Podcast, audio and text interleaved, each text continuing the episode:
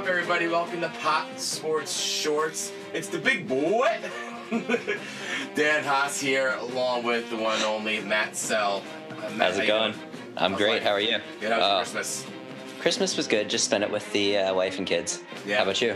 Uh, good. It was with uh, each of our moms and um, my wife's brother-in-law, who's uh, you know, so we had a nice time. We had a nice time uh, Christmas Day. We all got together, and then Christmas Eve, it was the same group minus my mom and my sister, and my my mom's sister, my aunt. So it was nice. Um, That's a good got time. I got a lot of we got a lot of we, we go big. We, we're big Christmas people around here. You know, we love the whole idea, this just the spirit and from everything, from being a family to presents and all that stuff. So I got some cool stuff, such as this uh, GPS Garmin like Fit Watch. I've never owned Oh. one of these before. I haven't owned a watch in 20 years, Matt. Really? Yeah, I've always once once I got a cell phone, I was like, what do I need a watch now? It's the time So are on you my gonna- phone. Oh no! Now it's shifting all to your. See, I got the Apple Watch here. I got Yeah. the like. I got the cellular one, so uh, you know, I do a lot of like running, outdoor running, trail running, and everything like that. So it's nice to have that for safety. So yeah, that's Which what I'm doing. I got the GPS. Feels so lame saying. I got the GPS thing on here too, so I'm gonna do. Uh, Yeah. I'm gonna have tomorrow. I'm going hiking in the morning up in Northwest Jersey. Um, Oh, nice. a little, little up near Warren County, a little past from where you're from. But um, I'm gonna try all the GPS and then navigate and uh, fit stuff out for the first time tomorrow. Pretty excited for it. Yeah, that's fun. You got to get on Strava. Yeah, that's what I've, I've heard. Um, my buddy just went on um, Relive. My buddy Steve, Mhm. who I did went did um, Whitney with, and I've always used AllTrails. I wasn't very impressed with Relive. Um, I thought their trail map game was really really weak. Like I was in like a, I was in where was I hiking a few weeks ago? Gotcha. Not Ramapo, but somewhere up around there. Northern Norvin Green, no, uh, Wanaque High Point, somewhere up in North Jersey. And there's a lot of you know trails interlocking, and, and the Relive map had none of these trails. It's just it uses the Google map, and Google Maps are not good for hiking. You know they don't No. they don't do hiking trails well at all. So I, I'm probably gonna pass on that. Just keep up with AllTrails. But I'm gonna give Strava a look into now. You know I hike enough that I wouldn't. I'm not opposed to you know paying for it and everything. Yeah, I like all the. Uh, does your thing have heart rate on it? Yes, right now my heart rate is 87. Ooh. Wait till we start talking about the fucking Giants. Mine's and it goes up to, it went up to about the 98. Jets. As soon as I said Giants, it went up to 98. I did it again! Holy shit! and by the way, the sun will be rising at 7:17 this this morning. Oh, wow. yeah, right. It seems a little late. I think. Um, at that, I of course I sent you the picture of the Daneyko jersey, which freaking was mind blowing. That's a great gift. Yeah. Yeah, so I've always wanted one. I've always looked for one. I've always asked like people in the family, hey, if you ever see like a Ken Daneyko old school Devils jersey, I would love it. You know, just let me know if you, if you want me to pay for it. I don't care. If you want to give a gift, I don't care. So I get usually, you know, my, my, my wife and you know my parents or whoever will look around Christmas time, and my mother in law found one and bought herself a place in our house in old age, and decided to pick it up for me and it's not only a Ken Daneyko jersey, but it's autographed, and it's freaking awesome. I put pictures on my Instagram. I don't do stuff very often, but I had a lot of additions to the jersey collection this this uh, Christmas season. A couple new Tottenham kits too. That's beautiful. That's a beautiful Ken Daneyko jersey. But listen, there's not really a great reason for a grown man to walk around in a hockey sweater, so you got to frame that. I know. I'm probably gonna. As I said, I'm gonna frame it and then maybe like take it to a game now and again. you know, like I'll take because I, I wore it the day after because it's the closest thing I have to a Christmas sweater, to an ugly Christmas Yeah. sweater. So I worked at um, I worked at Apple stores for like nine years before I had my current job, and every now and then I would like throw on a hockey sweater, and I always just because I'm I'm working in a retail store, it's like whatever, and I'd always feel like such like a weirdo, like walking around, like I'd wear like a Jagr jersey or something like that, and it it's like it is the most probably the least socially acceptable sports thing to wear. I would say a soccer kit's number one, where you yeah, can, without a doubt, a soccer. where you can kind of just blend in. Yeah. Number two is like a baseball jersey, t-shirt jersey. Yeah, like like remember those? You know what I'd love to have? I actually have a I have an '86 Mets pullover jersey. It's freaking awesome. Oh, that wouldn't be too bad. Yeah, it's not so bad. It's a Keith Hernandez one too, so it's like a conversation starter because you know fucking Keith. Yeah. Yeah. Um, I think football jerseys, if they're fit well, can work. But sometimes fit football jerseys can be a little too large, you know. And in hockey jerseys, I mean, they're made to be ginormous, so like always look ridiculous unless you're at a hockey game. The only thing I have, I have a like a what is it? The starter. I have a starter jersey from like the '90s. That's a Devils one, and it's it's tight on me because it's definitely not meant to be worn by me. Oh, yeah, it's but it, it works. It kind of works like a T-shirt. you were like 12 in 1995. I used to have an old um, Devils white white white Christmas tree colors jersey, like starter days, and obviously then I, I was I am significantly larger than I was when I was a child, and it's not going to fit me. I couldn't even tell you where it is now. And I also had to have this green devil starter jacket, all green with the red oh, and white logo right here. It was awesome, dude. I used to I wore it out. I mean, I, I had to I had to throw it out because I legitimately wore it out. I always love that. I also love, and before we get into it, it was the most Lou that when the Devils had that Stadium Series game, he's like, "Oh fuck it, just get some old jersey out of the closet." Like they brought back the red and green one instead of like you know everybody does their own custom jersey for those. And Lou, I just picture Lou being like, "No, custom jersey, no, fuck that. Just Yeah. find something old." Well, even just look at the with the new the new NHL jerseys, like the reverse retro, and Yeah. then what the Islanders threw out there. It's like it's their it's their home jersey. What the fuck? they had an opportunity to do this really cool like orange jersey, maybe you know, with some no. They just, just here's here's our home jersey with some a couple different uh, highlights in it. And I feel like it's something like he doesn't even have to be involved in, but he probably chooses to just to like make sure nothing's crazy. Two uniforms is all you need. At least we know we'll never see the fisherman jersey again. no. Anyways, um, let's kind of get into our show a bit today. We're we're gonna get into a little uh, year review, things we're uh, we were quite pleased with, and things we weren't pleased with, and um, what, what we're most pleased with, we're most most excited for coming up in 2021. Uh, we both are in agreement here. Is Yeah, all the things I'm pleased about are basically one thing. yeah, or one thing, and it is the new ownership of uh, person, no ownership person of the New York Mets. One Steve Cohen Steve who Cohen. finally finished the buyout of Fred Wilpon. That seemed like it was just over a de- almost two decades in the making. I feel. And know. let's just let's just focus on what awful, awful like the Wilpon family left and just embarrassed themselves on the way out too because they tanked the initial sale because they wanted more control for longer years and they wanted Jeff to have a place with the team. And then in the end, now they're giving up the team right away and Cohen's paying less. It's yeah, great. it's awesome. I mean- they, they even got they even got the raw end of the deal, which is even better. They tried to be greedy and they got a worse deal. Yeah. It's like classic classic Wilpon. I almost said Madoff, but same thing, I guess. Same You know. Yeah. And honestly, dude, you talk about just how terrible the ownership was. I mean, they had an awful relationship with the fans. They never seemed to hit it right in free agency. Um, they in the past few years they've traded away their farm system.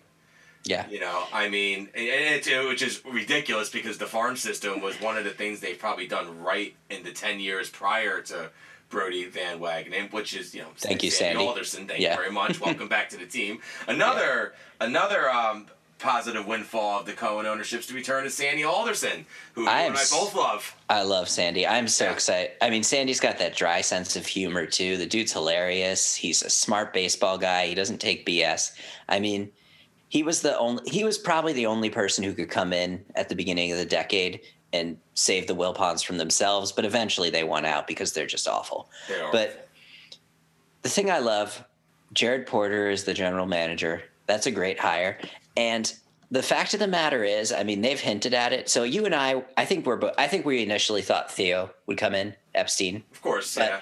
I actually changed my mind on that. The way, the fact that they hired Zack Scott, who's like a GM in waiting, tells me that the goal is keep Sandy as team president for a few years, then make Jared Porter the team president and make Zack Scott the general manager. I think that's got to be the plan at this point, which is great. I mean, you're putting great baseball people in charge of the Mets. That's Yeah. when's the last time that happened? and there's a long term vision. This is a this sounds like a this could be a 15 20 year vision that we're looking at here with the pieces they have in place. That's what's like most shocking to me. I'm not used to seeing the Mets have like these these long term business goals and these long term business like like these the the people in place you know, you, get what I'm saying. I'm, I think I'm having a hard time wording this. Um, No, you're absolutely right. I know Yeah. what you're saying. Yeah, it's I- just there's a long term vision, Yes. and there's smart people in place who are going to be, who are going to be uh, devoted to carrying that out, and they're also going to be disciplined in carrying that out, which has not always been the case. I mean, we hired a, I don't want to curse too much because it's a little much, but we hired a fucking agent to be our general manager. What did we expect? He brought in one of his clients. He traded the farm system away. Like the guy was a total joke. He, okay, he had a unique approach to the draft. It's going to be five years to know whether any of those guys are any good. Right. But the fact of the matter is, he raided the farm system for very little return. Right. And that, and I mean, one of the returns isn't even going to play this year. No. And even if even if Diaz is the best closer in the league, it's still not worth trading two top 100 prospects for a reliever.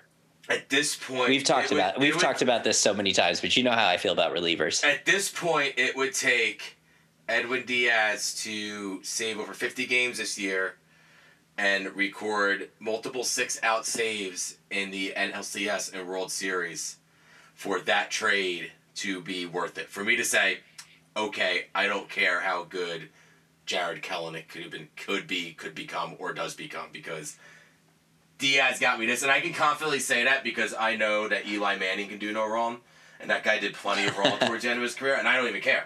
Like I don't care that he was a quarterback for two years too long with the Giants, you know. So I just you know championships fix everything. Oh, absolutely. So if the Mets win a championship, I agree with you. I I don't think the Mets are all that close to a championship. That's really where I come in and I don't I don't I think the thing I like so far about the new ownership is they're not they're going to take a chance on this team. They're going to sign some free agents, but I don't sense that they're going to just raid the cupboard and mortgage the entire future for this conti- for this group. Right. Um. So what do you think they do then? You think they I- can take that like a I think Dodgers approach? Yeah, I think they're going to take the Dodgers approach. I think, I think he's. To, I don't think he's going to come out and say that he's going to spend a lot, but I think what they'll do is they'll sign Springer and they'll probably sign one or two more, you know, good players. I think he'll be happy to eat the Cano contract to see Cano never play again Right. or become a bench player. You know, type of thing the Yankees would do when a guy's overpaid but he's not performing. Right. Exactly. So, yeah, in the end, I think they'll spend a lot of time. I think he'll spend a good amount of money, and then they'll be focusing on the farm system. So, investing in technology, investing in coaching and player development, bring them back up. And five years from now, they'll reap the rewards from that. Yeah, technology is a big thing for the Mets. I think the Mets have just um, they're so far behind in terms of advanced stats and sabermetrics. And I'm not someone who thinks the sabermetrics could dictate the game. I mean, like I pointed the Tampa Bay Rays this year as an example of that. You know, you also have to watch what's going on on the field and evaluate your players as their players. Like, okay, you know, the odds say this, but you know, sometimes the odds are wrong. You know, that's how odds work. If seventy percent of something, if something works seventy percent of the time, then thirty percent of the time it's not going to work. And great managers are the ones that can identify the thirty percent of the time to bet against what you should do and get success. You know, Go with your gut every now and then, or go with your gut when it's warranted, but then be ready to be torn apart when it's the wrong decision. I guess. Right. But what I'm always Harvey, Harvey and Harvey and Terry Collins in twenty fifteen. yeah, and You know, I felt like I was.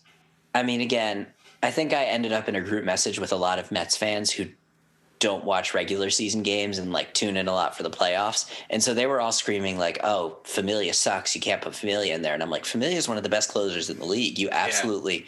He's had a rough. He's had a rough series, but you absolutely have to put him in there." right? And I think anybody who watched the Mets all season knew that was going to go poorly when Harvey went back out there. But It's like one of those things. Is like in my heart, I was like, yeah, I don't, yeah, yeah. Like I'm fucking pumped. Like here comes the fucking ace, and he's gonna fucking lock it down.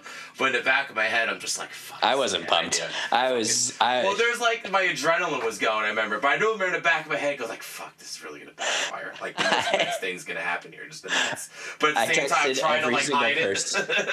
I was texting every single person like I have a bad feeling about this. I think this is going to backfire. and everyone's like, "No, this is awesome." I'm like, "No, it's not."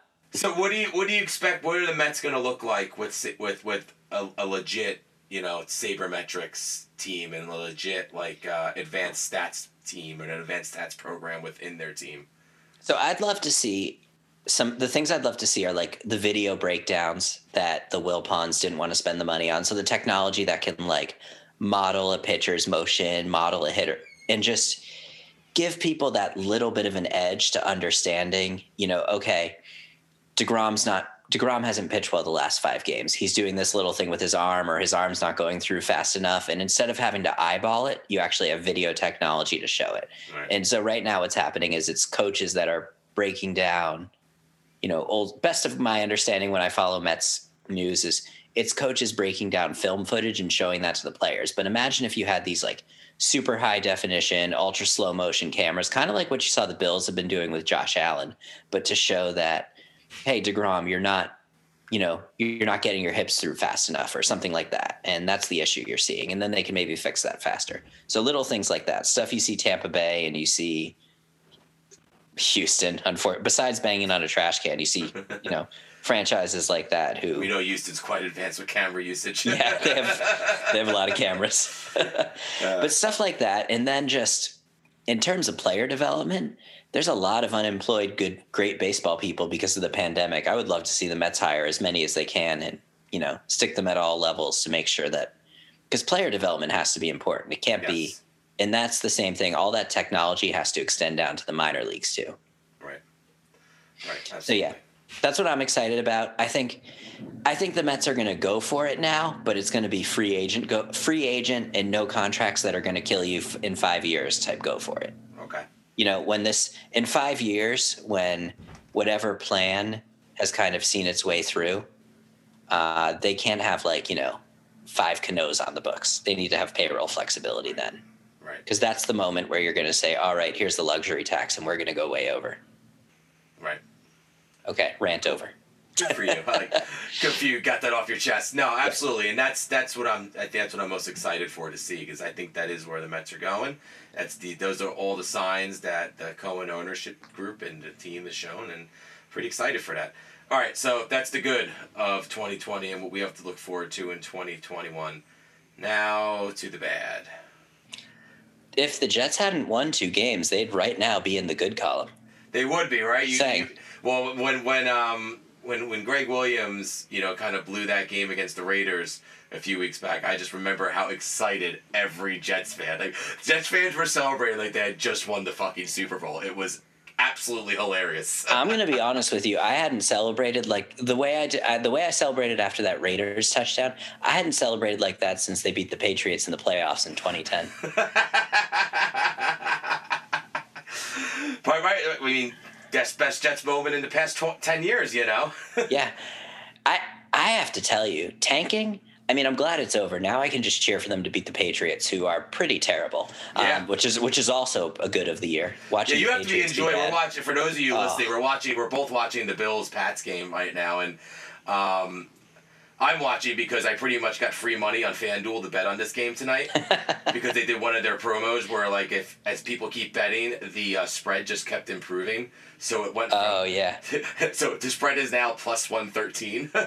so Buffalo just needs to not lose by 113 points. Thank you, FanDuel. Merry Christmas to you too. And, amazing. And uh, but you gotta love watching the Pats just imploding here. Oh, it's great. And Pats fans are just they have no idea what it's like to watch real football because they've been so spoiled. I it is I and I would talk to Pats fans at the beginning of the year. I'm like, you know, this is the kind of game every other fan of every other team has to sit through. Is like grind them out games where it doesn't just Tom Brady doesn't throw for 500 yards and go 30 for 35 or something like that. Yeah, right. And you know, I just had a Pats fan texting me complaining about how Cam has the worst ball placement in the league, and then he's like, "I think the Pats should trade for Darnold," and I was like, "Dude, Darnold's a lot worse than Cam," and I'm like, "You have, you have no idea what it's really like to watch football, do you?" not used to this, you know, and, they're not. I mean, for 20 years when Tom Brady's there, but that's the that's that's the old man. Buffalo's definitely part of the new, and Oh. you were hoping that the Jets were going to be a part of the new with Trevor Lawrence until uh, last weekend. Yeah, Um, um, pretty disappointed with that. When they lost that game, that was, or when they won that game, I'm sorry, when they beat LA, that was actually like you know, I can only speak for myself, not all Jets fans, but that was a much worse gut punch than losing to Pittsburgh in the AFC Championship game in 2010. And I, I that's probably not a reasonable thing to say, but it was just it is. it, though. would have just if they got Trevor Lawrence, it Right, would have made all why. these years worth it. That's why. Trevor now- Lawrence is why. Yeah, Because he's that good. he is that good. I mean, and watching him versus Notre Dame, I the way he threw that first interception, and one of my buddies texts me. He goes, "Are you sure this guy's good?" And then I was like, "Well, that was bad, but let's just see what happens." Then he just tears Notre Dame apart the rest of the way. Like, And and it's funny because when Notre Dame played Clemson earlier this year, um, Clemson's backup DJ Uaga Uaga I believe is how you pronounce it. You know, he played well against Notre Dame. He's actually he broke the Clemson single game passing record in that game. It was a double overtime game, mind you, but Yeah. he was he he played very well. Like I watched that game and I'm like, that dude's like the third and well I'll say now the fourth best quarterback probably in college football. you know, because that was before I, I got to know Zach Wilson a little better, quite honestly. And um but I mean, when I watched that game, I was like, man, like Notre Dame, like you know, they, they played well. This is going to be at least, at the very least, it's going to be a good game. And dude, the the difference of that offense and how it clicks with Lawrence under there was unbelievable. He is so he was he was a pro quarterback playing with very very playing against like you know Notre Dame's got an excellent defense, and he Yeah. made them look silly. everything he Silly. does. I mean, like and it's a cliche. I, I'm, I'm, I'm, I know I'm quoting a scouting report, and so it's easy for me to like. I'm not a, I'm not an NFL level scout. I, I, I feel like I know some about the game, but everything he does is so fast. The way he resets his feet, he goes through his progressions, his motion, just everything is fast, and so that's what's going to be so NFL ready about him. It's just, oh, he's. It sucks. His, we're gonna have to watch him in Jacksonville and eventually London. Hope you like. Uh, hope you like pie and mash. I mean, I love pie and mash. I love pie and mash too. Yeah, but Um, I've seen two in my lifetime, two quarterbacks as I consider pro ready as him. One Peyton Manning that I can remember. One's Peyton Manning, the other's Andrew Luck. Andrew Luck. I don't remember Peyton. I guess because I was just. That was when I was just starting to get into football. Was like Yeah. the late 90s, the late '90s, early 2000s. So I don't remember Peyton as a college. I watched. I've been watching college football since probably like the early '90s. Like when Yeah. I was a little kid, I got really into Notre Dame as a little kid. I used to Andrew Luck though was the same thing. Everything was just so smooth. The way he'd go through his progressions in college, reset his feet, get out, you know, climb up the pocket. There was a throw against Notre Dame where like nobody was open on Trevor's first scan through the field, and the pass rusher was coming around. He just calmly climbed the pocket, Tom Brady style, and then found someone open in the end zone. And it's like those little things are just, yeah, that's good for Jacksonville. I hate them now, but good for them. No, I mean you know it's also it's it's Jackson. Suffering. I'm sure. I'm sure the five fans there have suffered a lot too. So. Yeah, I mean, you know, it's gonna put asses in seats. He's gonna put asses in seats down there for pretty much the first time ever. Oh, absolutely. And it sucks because you know I'm sure the NFL would have loved for Lawrence to go to one of their most valuable franchises in their biggest market and become a. If you win here, you become a you become a god here when you win. That's Yeah. all there's to it. You know, I mean, he said, look at Eli Manning. We put him on this huge pedestal. The man was a slightly a maybe He's- above average quarterback. And he played himself back to average over the latter half of his career. Yeah. And he's going to probably go in the Hall of Fame simply because he won two Super Bowls with the Giants. Well, the NFL also the NFL's big on on on, on putting people in Hall of Fames for like cultural and and and game achieve and like That's true. uh, like outside of football achievements too. Like you know, and I bring up you're a Jets fan. I always bring up Joe Namath. You look at Joe Namath's stats, you're like that guy's in the fucking Hall of Fame. But what he he he completely reinvented how you hit those Jets offenses in the late '60s were the birth of the modern NFL offense, as far as I'm concerned. Yeah. You know, or the maybe the AFL in general. Those offenses were the birth of modern NFL offenses.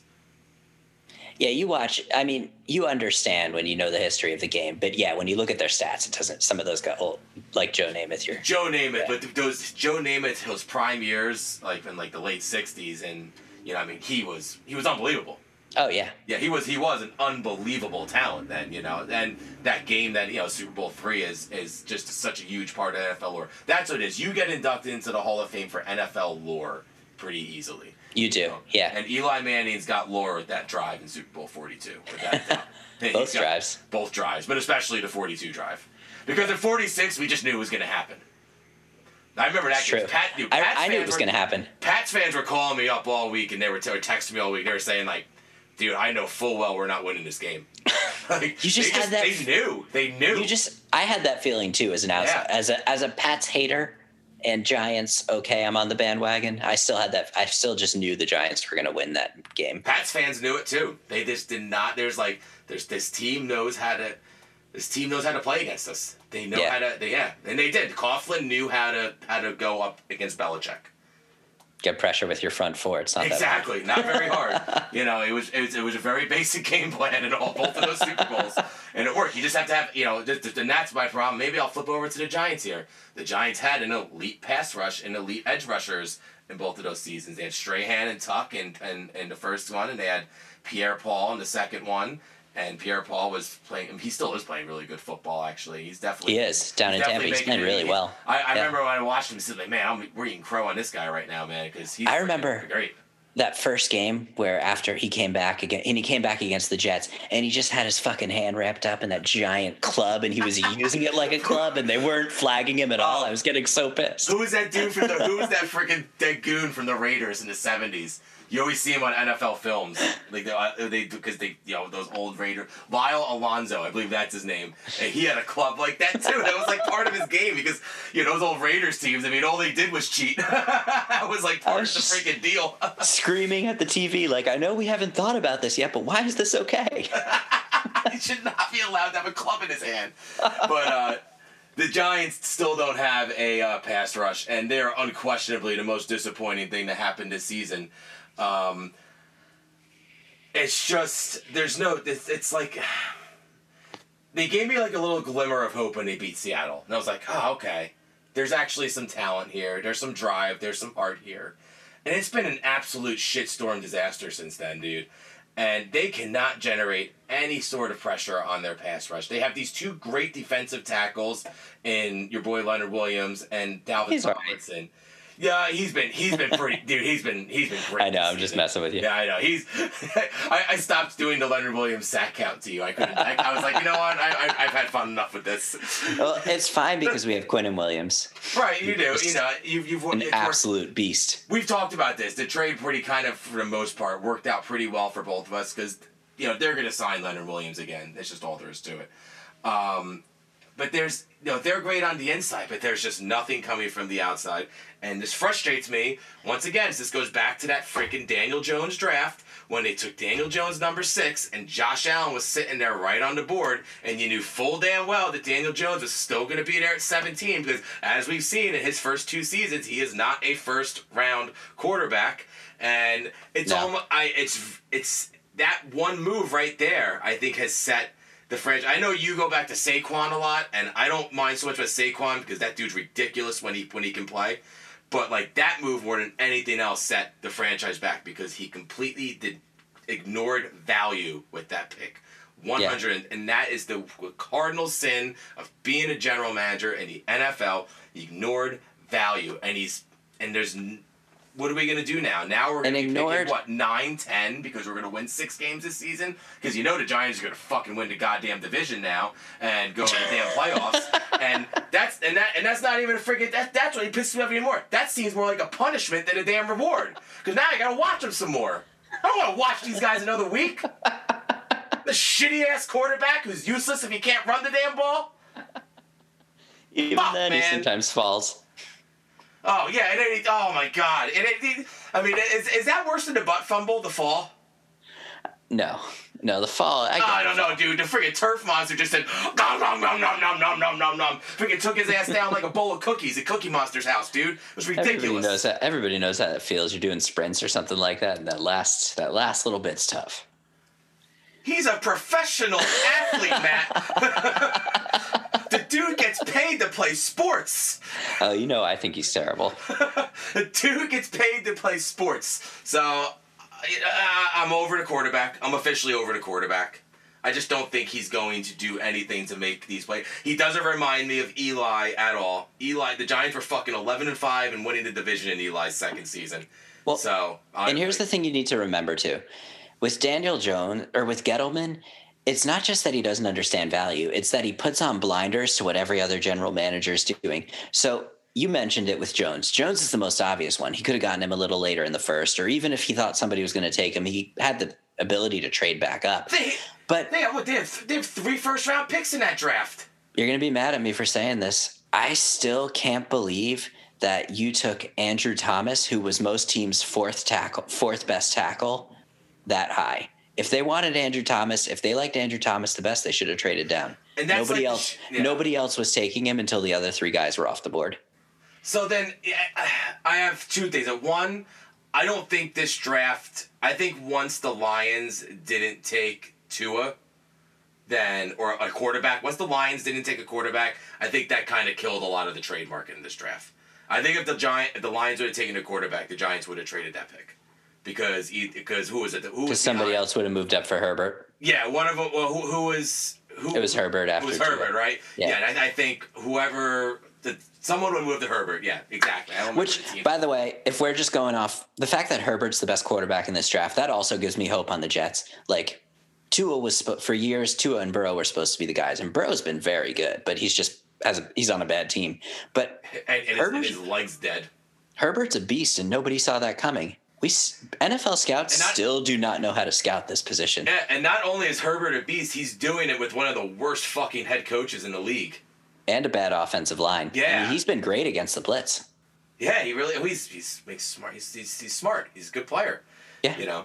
So that's yeah, and, and that nobody. It seems like it's it's such a crapshoot. You look back. I mean, you know, Tom Brady was in the fifth round. Russell Wilson was in the third round. You know, how many great quarterbacks weren't top ten quarterbacks? There's probably more great quarterbacks that weren't top ten than there were that are top ten. I still think of the fact that uh, Kyler Murray was getting like a second round grade from a lot of the talking heads. Now we talk about this all the time. We only ever see the talking heads like the Mel Kipers of the world, and the Mel Kipers of the world are usually like three months behind the professional scouts in terms of where guys stand actually stand on the draft boards. But you know, I think Mel Kiper had like a second round grade on Kyler Murray, and because he's short, like because he's short. Every that was the thing with short. Yeah, but so 538 did a breakdown. 538, who you know the most people know them from politics, but they do a lot of quarterback breakdowns, and they had a model that had Kyler as the best quarterback in that draft long before the draft. 538's always been ahead of the curve with like analytics and stuff like that in terms of their whole thing is completion percentage but completion depth. The idea i think being that like you know if you have a high completion percentage on throws down the field you know over 20 yards that translates pretty well to the kind of short windows you're going to see in the nfl right. if that makes sense. Absolutely. Yeah. Except efficient throws, um, throws that are that are that you're gonna actually have to make more often than not. Yeah, you but know? then again, I think it also comes down to like how much how much how coachable is it? And coachable is such a cliche word, but like, is a guy able to learn new things, or is has they, have they maxed out at kind of where they are? And like, yeah, so I don't know if we if we were sitting here as podcasters and had the answer to how to draft a great quarterback, we'd have a different job. So we absolutely would. so um, Zach, but it's just amazing. Zach, Zach, Wilson's, Wilson's my guy. guy. He's your guy. Yeah, Zach Wilson's my guy. He's a good QB. More, Mormon Mahomes. He's yeah, Mormon Mahomes, right? he doesn't quite have the power of Mahomes, the arm strength of Mahomes. So don't he's got some that. pretty damn good arm strength. But he's, he's it's it's it's it's not Mahomes, but it's good and I think it can be developed. And I think well, it's not I Mahomes think, now, but it's pretty it's pretty right. up there with Mahomes in college, yeah. I would say. Exactly, yeah, and that's it. You're exactly right. Mahomes, yeah, Mahomes, and Mahomes now, Mahomes in college are two entirely different things. And that's the other piece. So what I'd like to see the Jets do is if they, I think they're going to. I don't. There's a lot of talk of them trading back or not taking a QB. I'm I would say I'm 99% sure they're going to take a QB because there's a good chance if Joe Douglas keeps drafting like he did last year, you're not going to be picking this high again for a long time. Now, I'm not saying they're going to be play, a playoff team, but you're talking about, you know, teens. If Joe Douglas keeps drafting like he just did, you're going to start. It, you're going to be picking in the te- win seasons, you know, eight win seasons. Exactly. So then you're talking about having to trade up for your quarterback. So I think they're going to take one now. I don't think there's much of a chance they're going to do anything other than take a quarterback. It they'll have their pick of the bunch, and they could potentially trade down and still get their guy if they want to. Um, do you settle for Fields if Wilson's not there? Say you trade. Well, Wilson- Back. Wilson's say, gonna- say, oh, I see. Say, say you trade back. Let's say maybe for fresh. Say you trade back. Wilson's not there. Do you settle for Fields? Yeah, because what you've seen from Darnold this year is Darnold is he's turned into a game manager. Like all the things you saw from Darnold that made you think this guy could be a great quarter, this guy has the potential to be a great quarterback, have all disappeared, and his footwork's a mess. He's become a game manager, but not a good one because he can't make those throws to let guys run after the catch. He misses wide open guys, and it's just he's a total mess. And I just don't know if a new coach is actually going to fix him. And so I think based on what you've seen from him this year, I mean, he had a bad game against Cleveland, but the Jets won. I mean, Jamison Crowder has a better QB rating than Sam Darnold this year. Just saying. So the fact of the matter is, I think It was a nice touchdown pass yesterday. you had a good one. it was a nice one. I'm just saying, uh, I like Sam. I think he's a great guy, and I really, you know, I wasn't sold on him coming out of college, but then he won me over with the last, the way he ended his rookie season, and even last year, he had four or five really good games last year where you were like, okay, this guy can be good, but he's just been a dud this year. He's been bad all year. He hasn't had a single. This was maybe one of his better games, and he hasn't really had a single good game. So I think the Darnold time is done. This is a long way of answering your questions. Yes, I would take Fields because if we're going to bring in a new coach, the hope is that the new coach plus rookie quarterback means, you know, starting over again, reset, resetting the cap even is Right. important enough. So, yeah, Um, I would still take Fields. and my last Jets question: um, Who's the Jets coach next year? Oh God, I have no idea. Yeah, right. Um, I, I if if Lawrence were the guy, I would say me from uh, Kansas City. You know, Yeah. there's a lot of guys, but now I have no idea because we went from probably one of the top attract most attractive head coaching jobs, like right there with. I think it was going to be Texans, San Diego, and the Jets, and now it's Texans, San Diego, and Jacksonville are the most attractive head coaching jobs. So now I have no idea. I would love uh, the 49ers defensive coordinator if he can bring one of the Shanahan assistants with him. Okay. What about uh, Martindale down in Baltimore? Yeah. Yeah, he's done a great job. Yeah, he has, right? I would even take uh, Buffalo's offensive coordinator. Oh, Absolutely. The way this Yeah. offense is freaking, the way they've brought Josh Allen to be like a proper quarterback, and they, to me, they're just Josh Allen. all- Firing. Listen, we talked to-. We talked about this before we started recording, I believe, but Josh Allen went from, you know, bad rookie who was exactly as everybody said he would be. These are your words from a scouting report, and I agree with it 100%. He went from bad rookie to now he's just below that elite group, if you Yeah. ask me. Yep. And I think the elite group right now is Rodgers, Mahomes, Wilson, and Watson. Those four guys. I'm not ready to You throw Watson up there yet, just because I want. Look at his numbers this I year. know, I know he's got the numbers, team. but I want to see like, I, I need to see some playoff success. You know, he doesn't have Wilson and Rodgers and Mahomes' resume in the playoffs. So. Well, Wilson's playoff Yeah. success comes from uh, having one of the all-time great defenses. Right, that's true. That's true. But hey, I know Wilson's playing his best ball, like post Seattle's best years.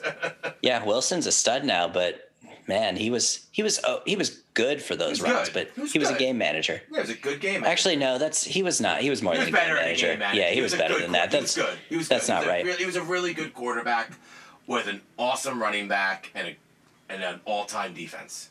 yeah, and he should have handed it to that running back. He should have. He should have said, "Listen, fuck what Pete say. Here, Marshall, I'll take the damn ball." That's what should have happened. He's he, he he's he's he's he's a, he. I don't think he would do that to a coach now. That's not his style at all. You got to give him credit too. That's that's a tough play to come back from in a career. Oh yeah, I feel like it's almost forgotten about. You know, Yeah, because he's so amazing. because he's so amazing. People don't even. It's just a footnote in his career now. And I think also more people blame Pete Carroll for it than anything else. Yeah, You know, it's I mean, and Pete Carroll still got a job there, so obviously it wasn't terrible. You know, they they didn't let it shape their organization. Matt Patricia got a few years in Detroit being terrible because of that play.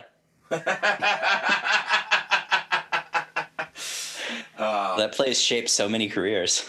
yeah. All right, all right, everybody. So that's uh that's our little um year in review slash looking what we're looking forward to in 2021. Um, we're going to take a short little commercial break and we're going to come back with one more quick little segment, uh, little baseball related segment, some Hall of Fame talk. Sorry, I went long. That's all right. I don't care. As long as we want. All right, here we come back in. Ready? Okay. All right, welcome back, everyone. So, Matt, you texted me this morning, and you were, you you've come to a realization. You've had an epiphany. Yeah. so Um, I was always Go. out there saying Roger Clemens, Barry Bonds, none of these guys should be in the Hall of Fame because they cheated. And I just took such a singular approach to it. And you know what? Bud freaking Selig is in the Hall of Fame. This guy encouraged all of it. Mm-hmm. And all of these owners encouraged all Yep, of the steroid absolutely. because it was good for business. And they look the other way. That's so right. I have totally changed my. I, it was actually uh, Laura Albanese who writes for uh, I think it's Newsday or one of those one of those publications in New York Right. wrote an article about it this morning, and it just I don't know why I had a huge opinion shift, and now I think they should all be in the Hall of Fame. Yeah. So you're now you're now you are 100 percent in where I feel on this. I have totally flip sides. when I when it first happened, I was all like, no, their punishment is they don't get to go in the Hall of Fame. And they there's there's there's I think I identified five players from that era who are not in the Hall that should be in the Hall, in my opinion. Bonds, Clemens, A Rod, Sosa, Palmeiro. And maybe you can add Manny Ramirez to that list to make six. Yeah. Yeah, I would say six. Those are the six players I think that are being shunned by the Hall of Fame. Like, you know, I don't want to see McGwire get in. I don't think McGwire was a Hall of Fame worthy baseball player. He's a guy who he took a lot of steroids and hit a lot of home runs. Nice enough guy. He, you know, he seems like he's he's he. I know he feels remorse for how he went about his career. I've seen interviews, and that's and I'm cool with that. But I just don't think he played a Hall of, at a Hall of Fame level. He just hit balls really far. Um, so he's the he's the one of all those steroid guys I don't think should get in based on baseball. But those other six guys, and like, maybe you throw Gary Sheffield in there because he'd be the only person not in the 500 home run cl- in the 500 home run club, not in the Hall of Fame, and he's the only 500 home run club member to hit his 500th home run with the Mets. Come on now. that one thing that Gary Sheffield did with the Mets. that, that was it. He hit his 500th. I'm sure they used a terrible font to present it to on the screen. But anyway, I think all those once Bud Selig went in the hall, that was it. Their excuse was gone because I always felt Selig was just as much a part of, of that of that time in baseball because, like you said, he didn't stop it because the money was flowing in. Remember, Bud Selig is the owners. He works for the owners, not the players. The Exactly. owners were making tons of money. End discussion. People were loving. We love home runs. Home run baseball is more fun to watch than pitching baseball. I do love watching a good pitcher's duel too. Don't get me wrong. But at the end of the day, home runs are what's going to bring people into the game. We talk about Babe Ruth and Roger Maris and Hank Aaron and Barry Bonds. That's who we talk about. No, we don't talk about Cy Young like that. You know, we barely even talk Yeah. about Randy Johnson like that. You know, maybe in his prime when he was really mowing motherfuckers down, like we talked about him like that. you know, because strikeouts are fun too. You know, but like even you know, it's, it's it's it was great for the game, and they went okay with it. And I think baseball is ridiculously hypocritical about their Hall of Fame, and it's it's an absolute joke some of these guys weren't in. And obviously, I'm going to go right into it. Pete Rose being the most criminal amongst it all. He's not in the Hall of Fame because he gambled on baseball. Yet the Hall of Fame is littered with a bunch of dudes from the 1800s and early 1900s who gambled on baseball because they Makes didn't no get sense. paid a lot of freaking money. So that's what they did. And it makes no sense whatsoever. You have a dude in Cap Anson in the Hall of Fame who's you could legitimately say is the reason baseball was segregated for the first half of the 20th century. Baseball's the most sanctimonious sport, too. Oh, it's ridiculous. Oh, and you know, I don't like to speak too ill will of the recently deceased, but you know, Joe Morgan was always on the soapbox about these dudes and the steroids guys and Pete Rose and I get it. Joe Morgan was cast away in Houston and he had to really bust his ass to become a Hall of Fame level player and get the respect and I respect that. But get off the soapbox, dude. You cannot sit there and tell me Pete Rose, your teammate, the man you won multiple World Series championships with, does not deserve to be in the Hall of Fame. How many times did you guys drive each other in or score runs in the same player? I don't know what the hell the batting order was. I don't know who batted first. but, you know, I would assume the two of them were near the top of the order, you know? Yeah.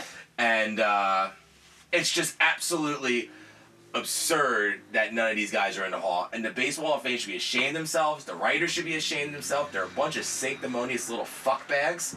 And they all need to get the hell over themselves because you know damn well Barry Bonds is a Hall of Fame baseball player. The only reason he did steroids is because he saw what was happening with McGwire and Sosa, and he's like, "Fuck that! I'm a million times better than these guys. These guys are only better than me because of the damn drugs." Yep. And they, and they needed to stay healthy. Clemens, asshole. You and I fucking loathe Roger Clemens, dude. Yeah. We but he should be in the. Hall of Fame. But he should Fuck be in the guy. fucking. I won He's seven shit, fucking he should be in Cy Young Hall of awards. Fame. He won seven fucking. Guy was pitching like a beast into his freaking forties. He did steroids to keep himself healthy. I know maybe Eh. some of those later stats were because he was still doing steroids and keeping himself healthy, but he felt the pressure to do it. Because the Oh, man. owners wanted him to do it, and he was making a fuck ton of money. Why would he stop making money? Roger Clemens is one of the most selfish players ever. He is self-admittedly a selfish player. He fucking plays the game for himself and to make money. He's going to keep making money, and you're and they let him. You let him continue to do his job. He should not be pen- penalized for that. End discussion. Yeah. And Roger Clemens, I'm looking it up right now. Like he he should have won another Cy Young award. In 2005, he threw 211 innings and pitched to a 1.87 ERA for the Astros, and he didn't win the Cy Young because that was when we still cared about wins because he only had 13 wins that year. Oh my god, who won the Cy Young that year? Oh god, I Is forget. that 2005? He said. Is that Gagne? Yeah, two, I'm looking it up right now. It was that NL Cy Young was he finished third.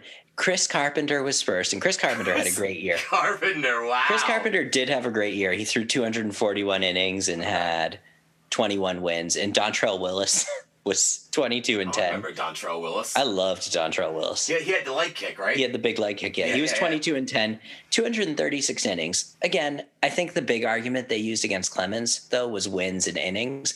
But if you throw an entire season and you're over 200 innings and you have an under two ERA, give give whoever that is the Cy Doesn't Young. matter. Yeah, it Yeah. shouldn't even matter at that point, right? He had a 7.8 uh, WAR compared to 5.8 for Carpenter and 7.3 for Dontrelle Willis. So again, and you know that's the same thing. If deGrom's 2018 happens in 2005, he definitely doesn't win the Cy Young. No way. No way. It's nice. That's a whole writers- other debate. Listen, it's nice the writers have finally started to move away from that a little bit, though. and We're finally Yeah, taking wins are such a stupid best- stat. Such a, especially yeah, it's a stupid stat for pitchers. Like it's just Yeah. it's a it's a record keeping stat. That's all it is. Yeah. You know, because we just got to keep correct record of who wins the game. That's all. Exactly. You know, Yeah. especially But I- baseball. I agree with you. These guys should all be in the Hall of Fame. Yeah, That's- all of them. Every all of single one of them. Well, every single of those six. Those are the six that I really feel are out Yeah. that should be in. And the only reason Manny maybe is on the outs is just because he didn't have as good of numbers as those guys. Right. But yeah, Man, Manny in his prime though was fucking unreal, dude. he was Like his Cleveland years and like his first like maybe the first half of that Red Sox contract, he was Yeah. fucking ridiculous, dude. Even when he was a Dodger, I actually saw him play at Dodger Stadium when he was a Dodger. I went I, I went and got bleacher seats to a Dodger game, and he, and he was out there in left field, dude. And it was crazy. It was like Manny Land, dude. And every it was like a party in the bleachers, dude. It was awesome. I was like it. I would say it was ninety percent Hispanic, and they were all there for Manny, dude. Like they were just loving man. And Manny had a home run that game. It was like a freaking bomb went off out there. It was, everybody was partying. It was awesome.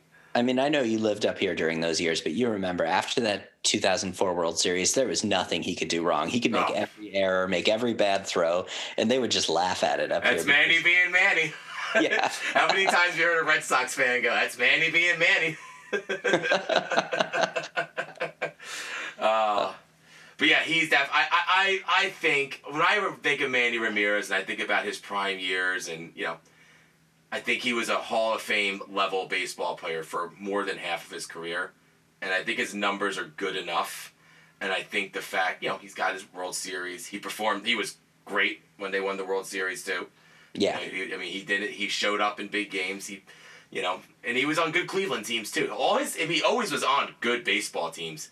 He never like you know you. He, he doesn't seem like he really like ruined locker rooms as much as you would think he did because his teams were always winning. Yeah. You know, His team- always. yeah. Always. Always. Actually, He Cleveland started losing as soon as they got rid of Manny Ramirez. That's true. You know. Yeah. I know. So yeah. It's it's unfortunate. It's unfortunate that it's come to this too, where they just they feel like it's a black stain when actually that's probably the most money baseball's ever made. Yeah. I think I think eventually like the the veterans committees and stuff are gonna vote all those once the players can start voting for the for each other, you know, in the later years and it gets out of the press's hands. I think you'll see the steroids guys goes in. I think you'll see Rose go in after he dies. I think baseball is determined to make that his punishment, that they enshrine him after his death. Yeah. Yeah, Yeah. That's that. I would be. I'd be willing to bet my life savings that Pete Rose goes into Hall after he dies. Yeah, I think so. I think Yeah. you're right. But uh, you know, and, unless there's some huge shift, like you know, it's gonna have to take some huge shift, and it's probably gonna be started by fans. Quite honestly, you know, it's gonna be Giants fans speaking up.